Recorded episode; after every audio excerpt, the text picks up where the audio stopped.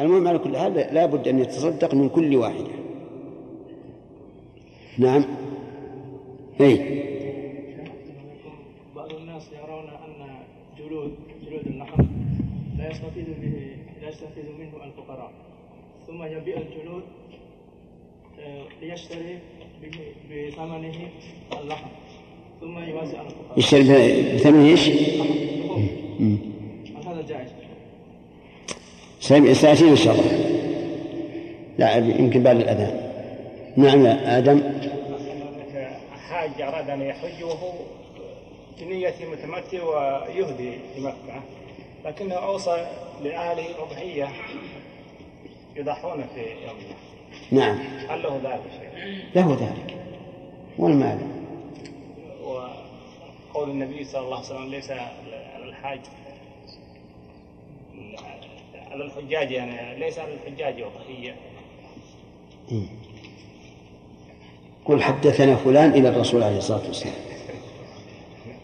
أو وجهه إلى حال الكتب.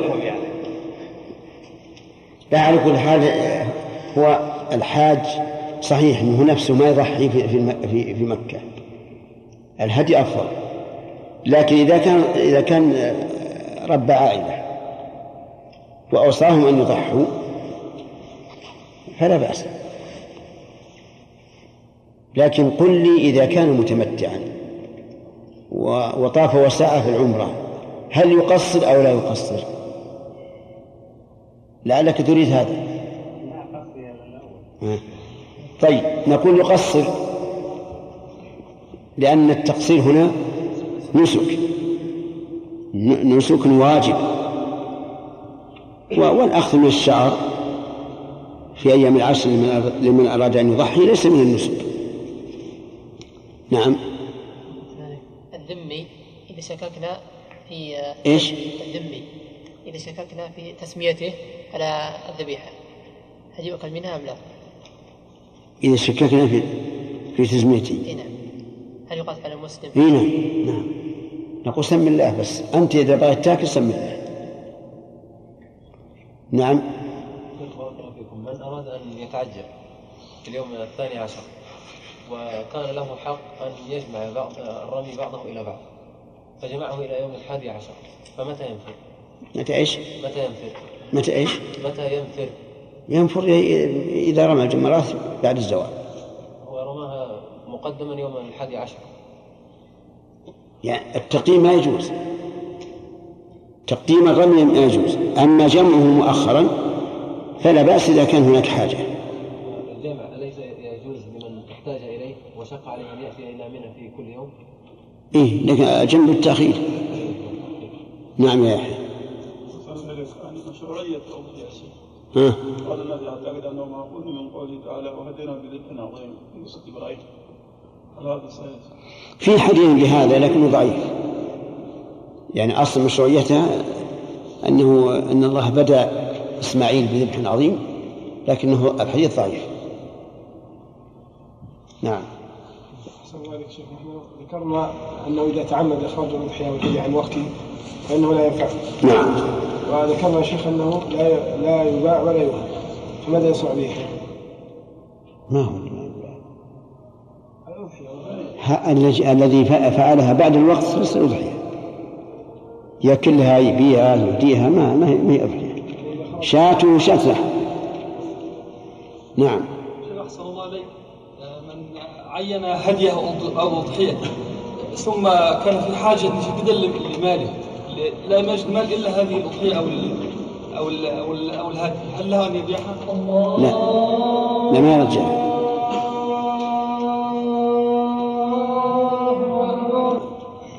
نعم. السنة في الفرس يا شيخ النحر اللذة موجودة بكتاب عندي. موجودة بكتاب لكن يا شيخ هذه أسماء شيخ. إن حرنا بمعنى ذبحنا. نعم. قلنا المعتبر هو إيش؟ المعتبر في الإجزاء الذبح بعد الصلاة هو مقدار الصلاة. لمن ليس لا مقدار الصلاة لمن ليس عندهم صلاة. لمن كانوا شيخ لو كان فيه يوجد مسجدان يوجد مسجدين؟ ها؟ يوجد مسجدان أحدهما يسبق الآخر يسبق الآخر. نعم. صلى بالمكان الذي يسبق. قلنا له إذا كان هو اللي باشر الذنب فإن اضحيته لا تجزي وإذا كان باشرها غيره وجه هذا. إنها كذا. نعم. أو أنا فهمت لا فهمت غلط. وعلمك أحمد. جارك. نعم.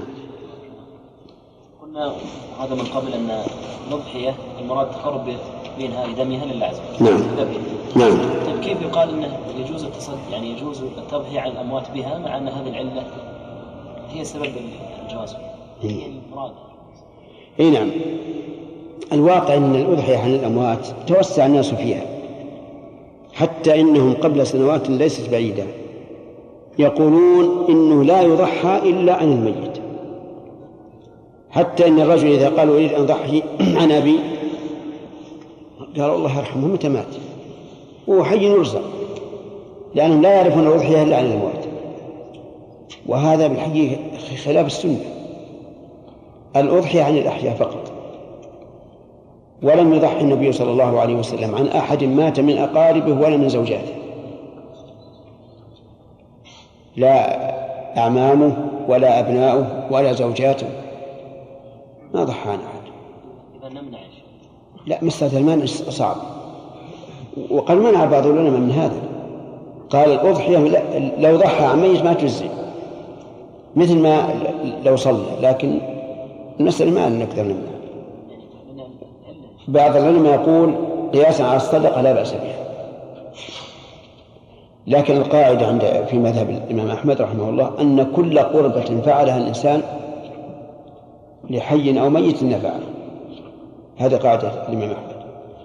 أما عامة المحدثين يقولون ما يمكن أن تنفع العبادات أحدا ميتا إلا ما ورد به النص فقط.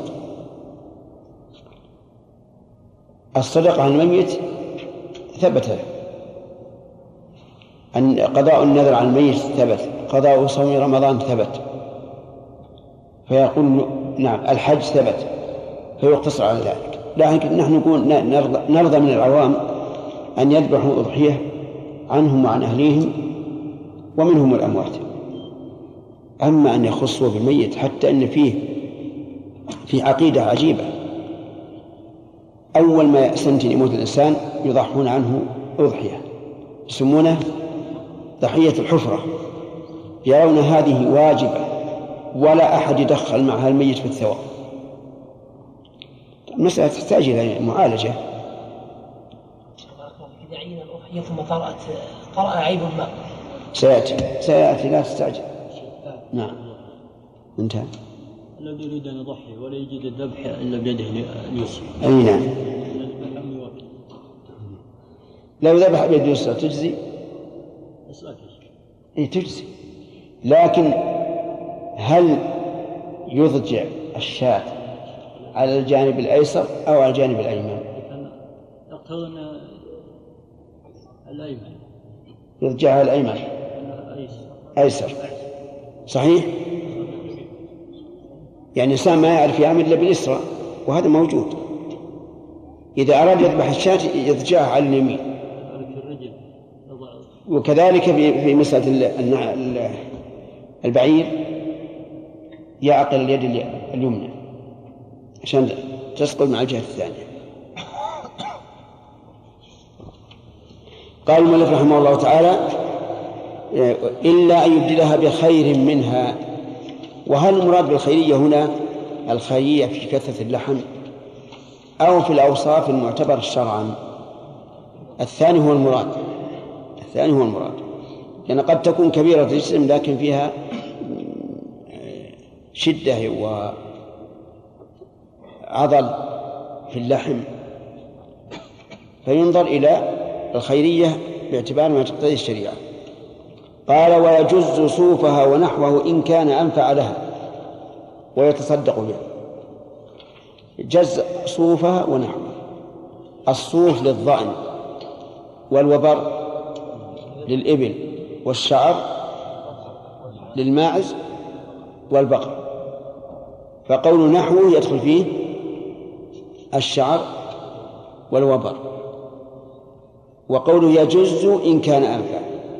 الظاهر أن مراد المؤلف رحمه الله أنه يجوز أن يجوز ذلك. يجوز أن يجزه بشرط أن يكون أنفع. وجزه إما أن يكون ضررا عليها فيمنع. أو ليس فيه ضرر ولا نفع فيمنع. أو فيه نفع فيجوز. والغالب أن نشوف الأخ سليم. وش الغالب؟ الغالب أنه يشوهها أن الحسن وقت لأن ما هو ما ما مخليها سنة. نشتريها ونخليها سنة للسنة الجاية. إيه؟ هذا كله يشوهها نفس منظرها وينقص من قيمتها. ويضرها أيضا خصوصا في أيام الشتاء مثلا وفي أيام الصيف أيضا يقيها من الحر ويقيها من الشمس. فالمهم أن جز الصوف له ثلاث حالات أن يكون أنفع أن يكون ضارا أن لا يكون فيه ضرر ولا نفع. متى يجوز؟ إذا كان أنفع. مثاله أن يكون فيها جروح. فيها جرح. لا يمكن لا تمكن مداواته إلا إذا جززنا ما حوله. فحينئذ يجوز أن نجزه كما جاز للمحرم أن يجو أن يحلق رأسه إذا احتاج للحجامة.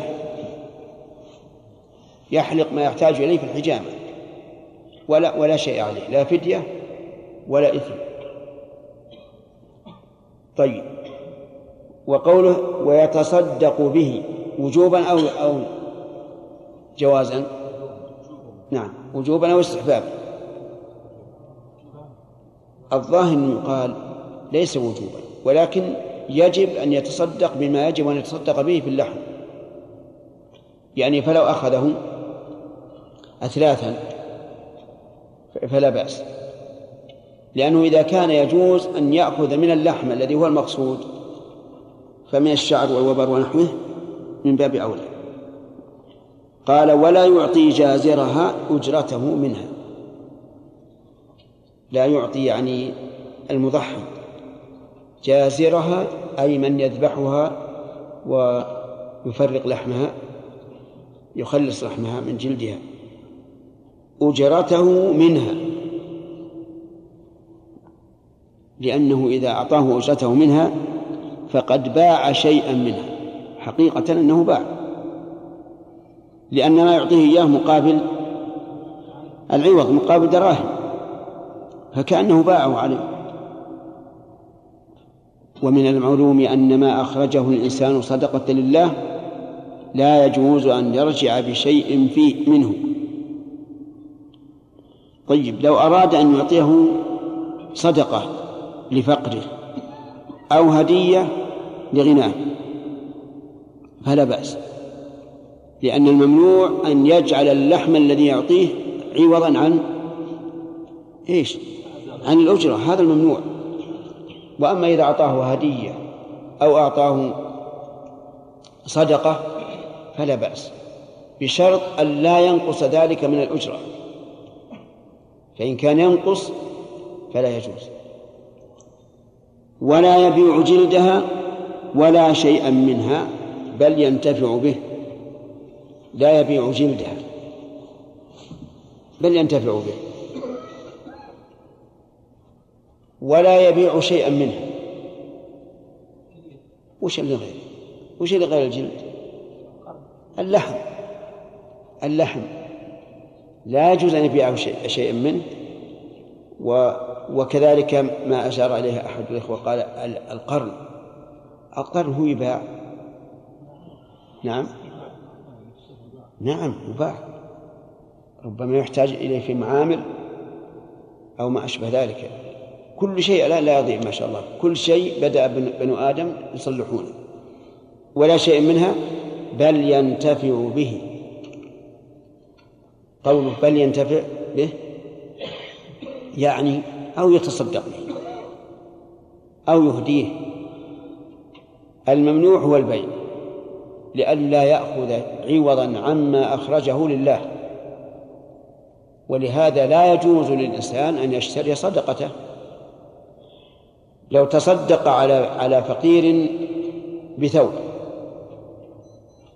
ثم إن الفقير أخرجه للسوق يبيعه فإنه لا يجوز لمن تصدق به أن يشتريه حتى ولو كان في المزاد العلني. لأن الأصل في منع شراء المتصدق صدقته لئلا يحابيه من تصدق به عليه. فإذا كان يباع في المزاد العلني والفقير لم يحضر آه، البيع فهذه التهمة مفقودة لكن مع ذلك لا يجوز. والقاعدة أن كل شيء أخرجته لله فلا ترجع فيه. لأنك أخرجته. كالمهاجر لا يجوز أن يرجع في بلده الذي هاجر منه. إذا بل ينتفع به. هل نقول لا يجوز أن يتصدق به؟ لا. هل يجوز هل نقول لا يهديه؟ لا. الممنوع أن يبيعه. وإن تعيبت هذا مما يتفرع على قوله إن تعين الأضحية وإن تعيبت يعني المعينة ذبحها وأجزأت إلا أن تكون واجبة في ذمته قبل التعيين. نعم. لا وإن تعيبت بالباء. إن تعيبت يعني المعينة. ذبحها وأجزأت. مثاله إنسان عين هذه الشاة أضحية ثم إنها انكسرت. كسرا يمنع من الإجزاء. فإنه إن كان بتفريط منه أو تعد منه وجب عليه ضمانها بمثلها أو خير منها. وإن كان بغير تعد ولا تفريط فإنه يذبحها وتجزئه وعللوا ذلك بأنها لما تعينت صارت عنده وديعة والمودع لا يضمن إلا إذا تعدى أو فرط أفهمتم؟ طيب إن تعيبت قبل التعيين لم تجزئ مطلقا.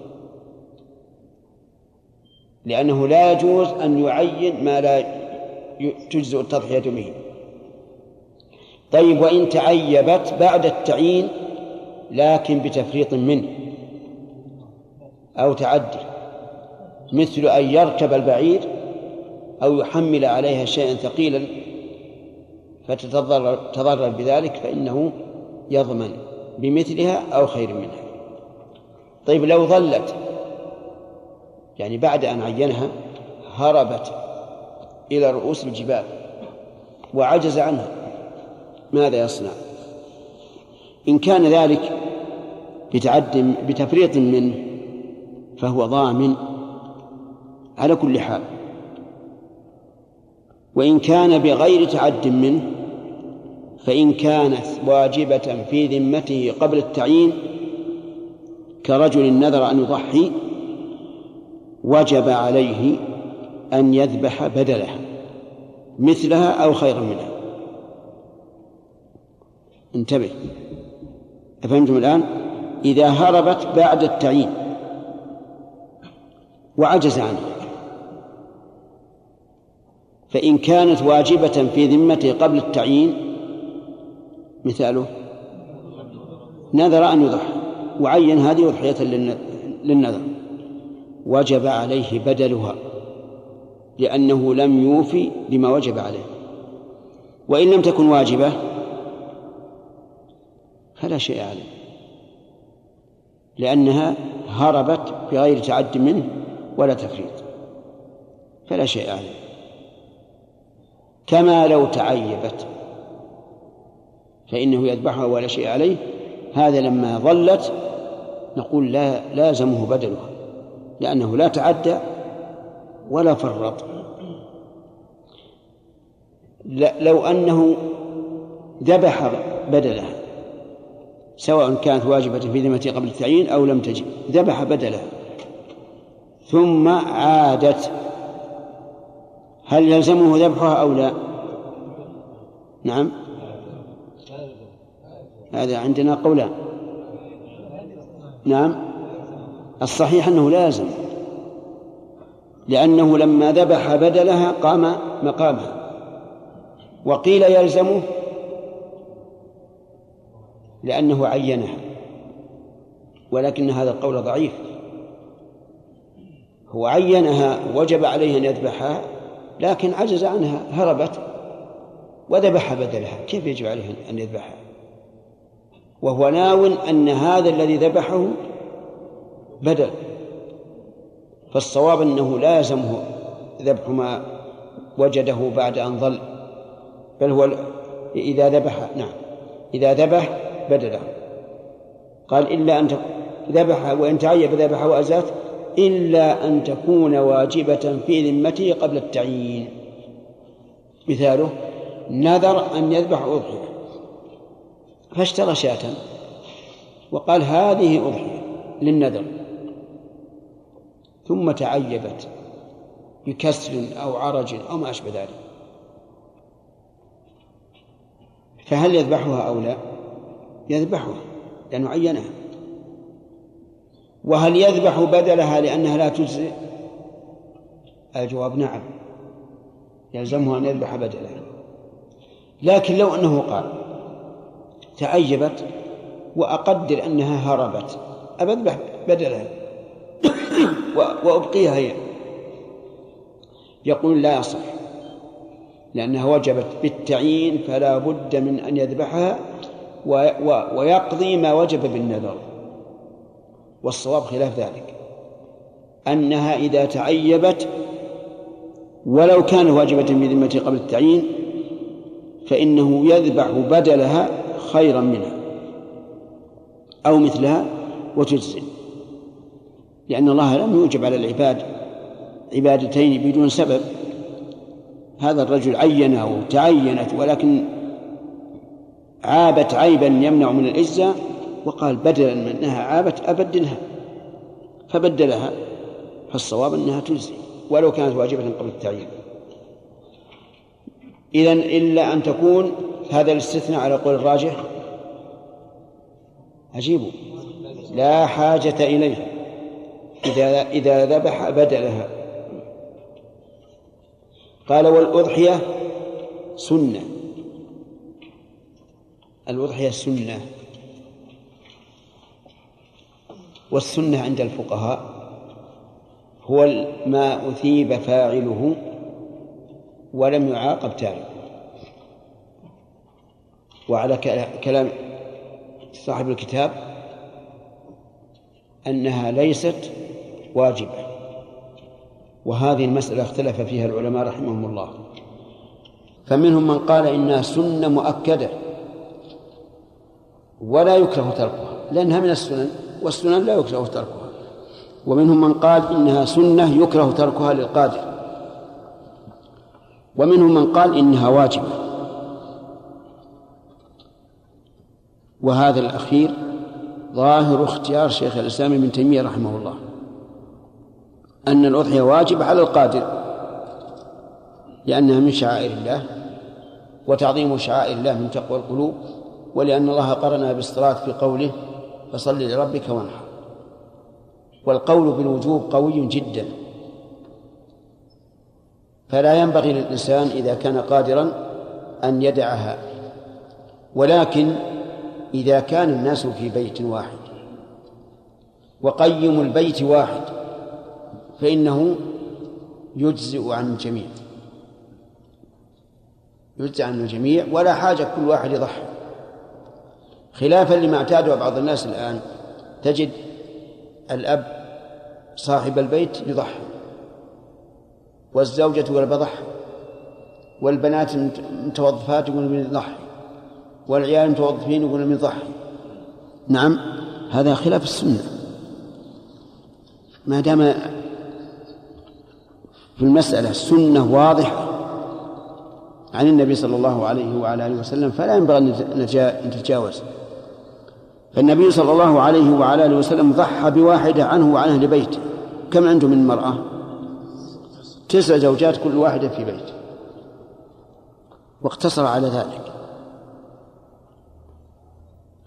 والمطالب بالتضحية هو رب البيت لأنها من الإنفاق بالمعروف. فالحاصل أن الاضحيه سنة مؤكدة جدا ولو قيل بالوجوب لم يبعد. والمطالب بها من؟ رب البيت. وبقية العائلة لا يطالبون بها. ويكفي عن الجميع أضحية واحدة. قال وذبحها أفضل من الصدقة بثمنها. نعم. ذبح الأضحية أفضل من الصدقة بثمنها بأضعاف كثيرة. حتى لو تصدق بأضعاف قيمتها فهي أفضل. لأنه كما قررنا المقصود منها التقرب إلى الله بالذبح. وهذه عبادة عظيمة جليلة. كما أن عتق العبد أفضل من الصدقة بثمنه. نعم ربما لو يصيب الناس مسغبة شديدة يحتاجون إلى ثياب يحتاجون إلى خيام. ربما نقول في هذه الحال تكون الصدقة بذلك أفضل لأنه لدفع ضرورة. أما مع استقامة الحال فإن ذبح الأضحية أفضل من الصدقة بثمنها قال ويسن أن يأكل ويهدي ويتصدق أثلاثا ثلث له وثلث صدقة وثلث هدية. أما الثلث الذي لنفسه فواضح. وأما الهدية وتكون للأغنياء فإن فائدتها إلقاء المحبة والإلفة والتواصل بين الناس ففي ففي الإهداء فوائد. وأما الصدقة ففيها أيضا فائدة وهي التحبب للفقراء وكسر حدتهم لأن الفقراء قد يحتدون على الأغنياء. فإن كنا في شعب مؤمن فالفقير يتمنى أن يكون عنده مال يفعل به ما يفعل الغني. وإن كنا في في شعب همج فربما يعتدي الفقراء على الأغنياء بالسرقات والسطو على البيوت وغير ذلك. إذن الصدقة فيها فوائد كثيرة. مع ما فيها من الثواب عند الله تبارك وتعالى فإن الإنسان قد يتصدق بما يعادل تمرة فيأخذها الرب عز وجل ويربيها كما يربي الإنسان فلوة يعني صغير فرسه حتى تكون مثل الجبل. وقال النبي صلى الله عليه وعلى آله وسلم اتقوا النار ولو بشق تمرة. أما كونه أثلاثا فهذا ما ورد عن السلف رحمهم الله. ولكن ظاهر القرآن أنه أنصاف بدون ذكر الهدية. قال كلوا منها وأطعموا البائس الفقير. فإذا قسمنا هذا صار الأكل نصفا وإطعام الفقير نصفا. والأكل الذي منح منحت إياه أهديه لمن شئت. أهديه لمن شئت. والمسألة ليست يعني بالضيق بحيث يتحرى الإنسان هذا القدر بالميزان. المسألة مقاربة. فيهدي ويتصدق ويأكل حول هذا هذا القدر. قال وإن أكلها إلا أوقية تصدق بها جاز وإلا ضمنه إن أكلها كله إلا أوقية تصدق بها. الأوقية معيار معروف توزن به الأشياء وهي قليلة جدا.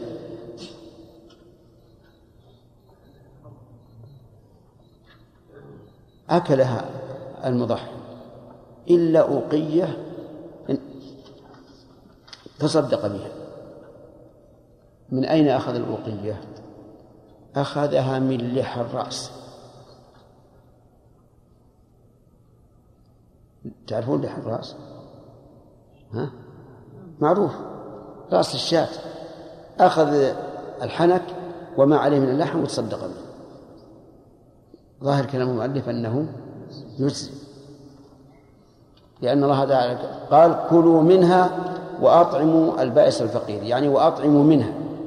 ومن للتبعيض فيصدق بأدنى بعض. فإذا أكلها إلا أوقية تصدق بها جاز. وإن أكلها كلها يقول ضامنها ما ما الذي الضمير يعود على إيش؟ على الأوقية. وإلا يعني وإلا يتصدق بالأوقية ضمنها أي ضمن الأوقية. ويحرم على من يضحي أن يأخذ في العشر من شعره أو بشرته شيئا. نعم. يحرم على من يضحي. من يضحي. لا من يضحى عنه أن يأخذ من شعره أو بشرته آه، أو أو بشرته أو ظفره شيئا وشيئا عامة يعني لا قليلا ولا كثيرا. دليل ذلك أن النبي صلى الله عليه وعلى آله وسلم قال إذا دخل العشر وأراد أحدكم أن يضحي فلا يأخذن من شعره ولا من ظفره ولا من بشرته شيئا. والأصل في النهي التحريم. وقال بعض أهل العلم بل يكره ولا يحرم. ولكن الأقرب أنه حرام. لأن هذا هو الأصل في النهي لا سيما فيما يظهر فيه قصد التعبد. والإمساك عن هذه الأشياء لا شك أنه تعبد. فإن قال قائل إلى متى؟ نقول إلى أن نضحي. فإذا ضحى تحلل. ولكن الآن العوام يسمون هذا الإمساك يسمونه إحراما. فيسأل خصوصا النساء. هي تريد أن تضحي. هل تحرم أو لا تحرم؟ سموه إحراما لأنه يشبه إمساك المحرمين. ولكن هو إمساك وليس بإحرام. طيب هل يستثنى من ذلك شيء؟ الجواب نعم. يستثنى من ذلك إذا تأذى بشيء من شعره أو ظفره أو بشرته والبشرة تعرفونها هي الجلد. فإنه يجوز أن يأخذ هذا المؤذي. فلو كان في شج... في عينه شعر فله أن يأخذ هذا الشعر. لأنه يوجد بعض الناس ينبت في أجفانه شعر يؤخذ بالمنقاش.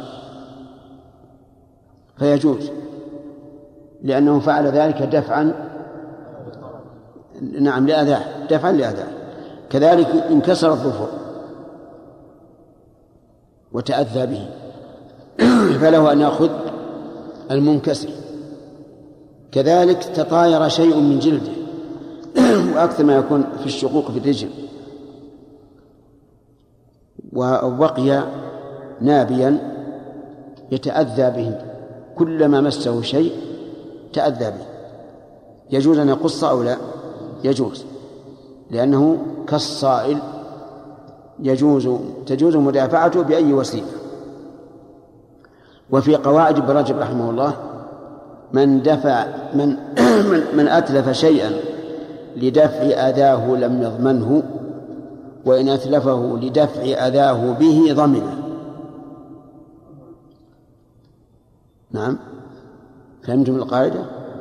من أتلف شيئا لدفع أذاه لم يضمنه وإن أتلفه لدفع أذاه به ضمنه واضح الفرق؟ واضح. إذا ما حاجة للشرح.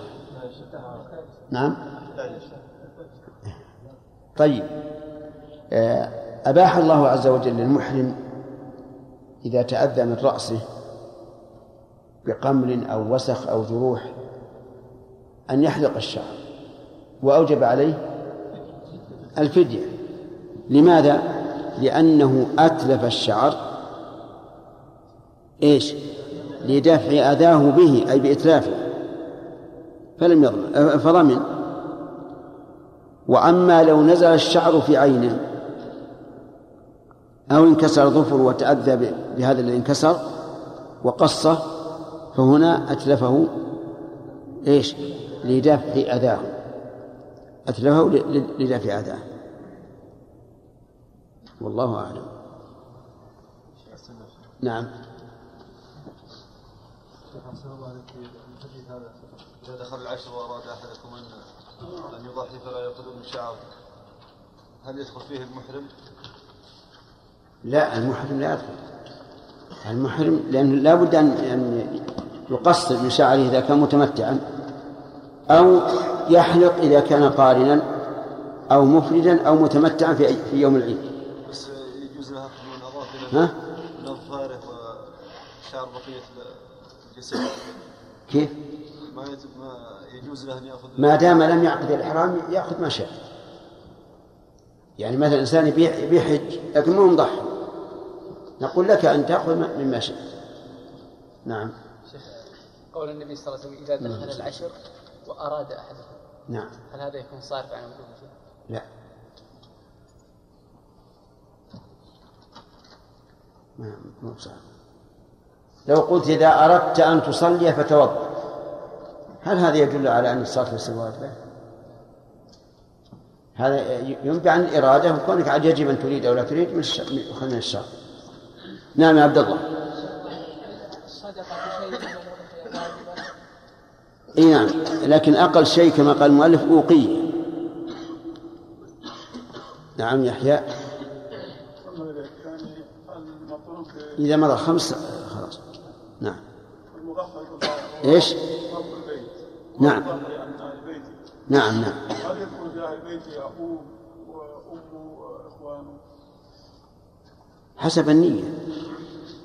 حسب نيته إلا أنه إذا كان يعني عرف الناس الآن إن أهل بيته هم الذين معه في البيت دون الأقارب الآخرين لكن لو نوى أن أن ونوى بآل البيت كل قرابته شمل حسب النية نعم شيخ بارك الله فيك الحديث ولكن يضحوا إيش؟ إيش؟ يضحي الهدي ها؟ اي ولكن قبل الذبح اعتداد ويركبون على ظهره يأكلون منها قبل الذبح؟ لا ياكلوا ها؟ يؤكلونها ياكلونها اي نعم. الذبيح ويركبون على يعني يعتقدون انه يمر بهم على الصراط ولا بد لا بد يأكلونه. ها؟ ها؟ لا بد إن إنه يأكلونها لازم يأكلونها ويعطونها الماء أيضا ويدخلونها على البرد وعلى الحر ها؟ يركب على ظهره الخروف يركب عليه ها؟ هذا غير صحيح. مبني على حديث ضعيف جدا أو باطل. استفرهوا ضحاياكم فإنها على الصراط مطاياكم. لعلهم أخذوها بهذا الحديث. وهذا لا يصح استفرهوها يعني لا لا. يعني خذوا شاة مثلا فارهة. فارهة. لكن قوله فإنها على الصراط مطاياكم يدل على أنهم يركبونها على الصراط. هذا غير صحيح. هذا موجود عندكم؟ قل عندنا ولا تستحي. ما ما هو أنت. وإذا كان كذلك فاحرص على أنك تدفع هذا هذا الاعتقاد. نعم. ورد في أن إذا كان يوافق يوم عرفة يوم الجمعة ورد فيه فضل. لا. ما ورد فيه فضل لكنه فيه فضل. وهو أنه يوم الجمعة خير أيام الأسبوع ويوم عرفة خير أيام العام. أيضا يوم عرفة عشية عرفة الدعاء حريم بالإجابة. وعشية الجمعة الدعاء حريم بالإجابة. أيضا يوافق الحجة أن تكون كحج النبي صلى الله عليه وعلى آله وسلم. فإن حجته كانت الوقفة فيها يوم الجمعة. أما قول العوام إنها عن سبيل عن سبيل حجة هذا لا أصل. انتهى الوقت. نعم حصل في هذا الحج أن كثير من الحجاج اضطر إلى الذهاب من منى يوم الثاني عشر قبل الزواج نعم. آه، بالنسبة للرمي آه، الذي لم يرمي ما حكمه؟ تركوا واجبا نعم. بأنه يجوز لهم الرمي قبل الزوال. ها؟ إيش؟ بأنه يجوز لهم الرمي قبل الزوال. إي نعم. أو يجوز لهم التوكيل علما بأنهم سيطوفون للوداع في الوقت قبل أن يرمي الموت. قبل أن يموت نعم. شباب الفتوى قسمان. قسم لها حظ من النظر. هذا نقول الفتوى من حيث هي. هذه يجب مراعاتها وينظر فيها وربما يقول بها الإنسان عند الضرورة. قسم آخر ليس لها حظ من النظر هذه لا يلتفت إليها ولا يعمل بها. هذا بالنسبة للخلاف من حيث هو. أما بالنسبة للعام العام إذا أفتاه من يرى أنه أهل للفتوى برئت ذمته خصوصا فيما لا يمكن تداركه. أما ما يمكن تداركه سهل يقال له اذهب وارمي. في في المثال اللي قلت. لكن ما لا يمكن تداركه أقول الإثم على من أفتاك هذه أما الفتوى قبل بجواز الرمي قبل الزوال فلا وجه لها لأن النبي صلى الله عليه وسلم لو كان هناك رخصة لرخص فيها أو فعلها. كيف يتحرى أشد ما يكون من الحر وهو وسط النهار في أمر ليس بواجب. وإذا علمنا أن الرسول صلى الله عليه وسلم من حين ما تزول الشمس يشرع في الرمي قبل قبل صلاة الظهر فإن هذا يدل على أنه كان ينتظر الزوال بفارغ الصبر حتى تزول الشمس ويرمي. أفهمت؟ والقول بالمشقة نعم وارد. لا شك أن المشقة واردة. لكن لماذا لم لم يأذن الرسول عليه الصلاة والسلام على للضعف على الأقل؟ أن يرموا قبل الزوال وينفر فالصواب أنه لا أنه لا يجوز. أنه لا يجوز الرمي قبل الزوال. وأنه لا وجه للفتوى بذلك. حتى وإن قال بها من التابعين من قال أو من الأئمة من قال. هذا رأيي. وهذا أنقل لكم أيضا رأي مفتي المملكة. الشيخ عبد العزيز بن باز لا التوكيل غير وارد أصلا. لكن يكون عليهم دم إلا إلا أنه كما قلت لك إذا استفتوا من يظنونه عالما فلا فالإثم عليه. ذكرنا أن المسعى لا نعم من يصلي فيه الآن لا يأخذ أجر إذا اتصلت الصفوف بارك الله فيك. إذا اتصلت الصفوف لو يصلون إلى الأبطح. نعم. لا ما تنقطع. لأنهم يشاهدون المصلين.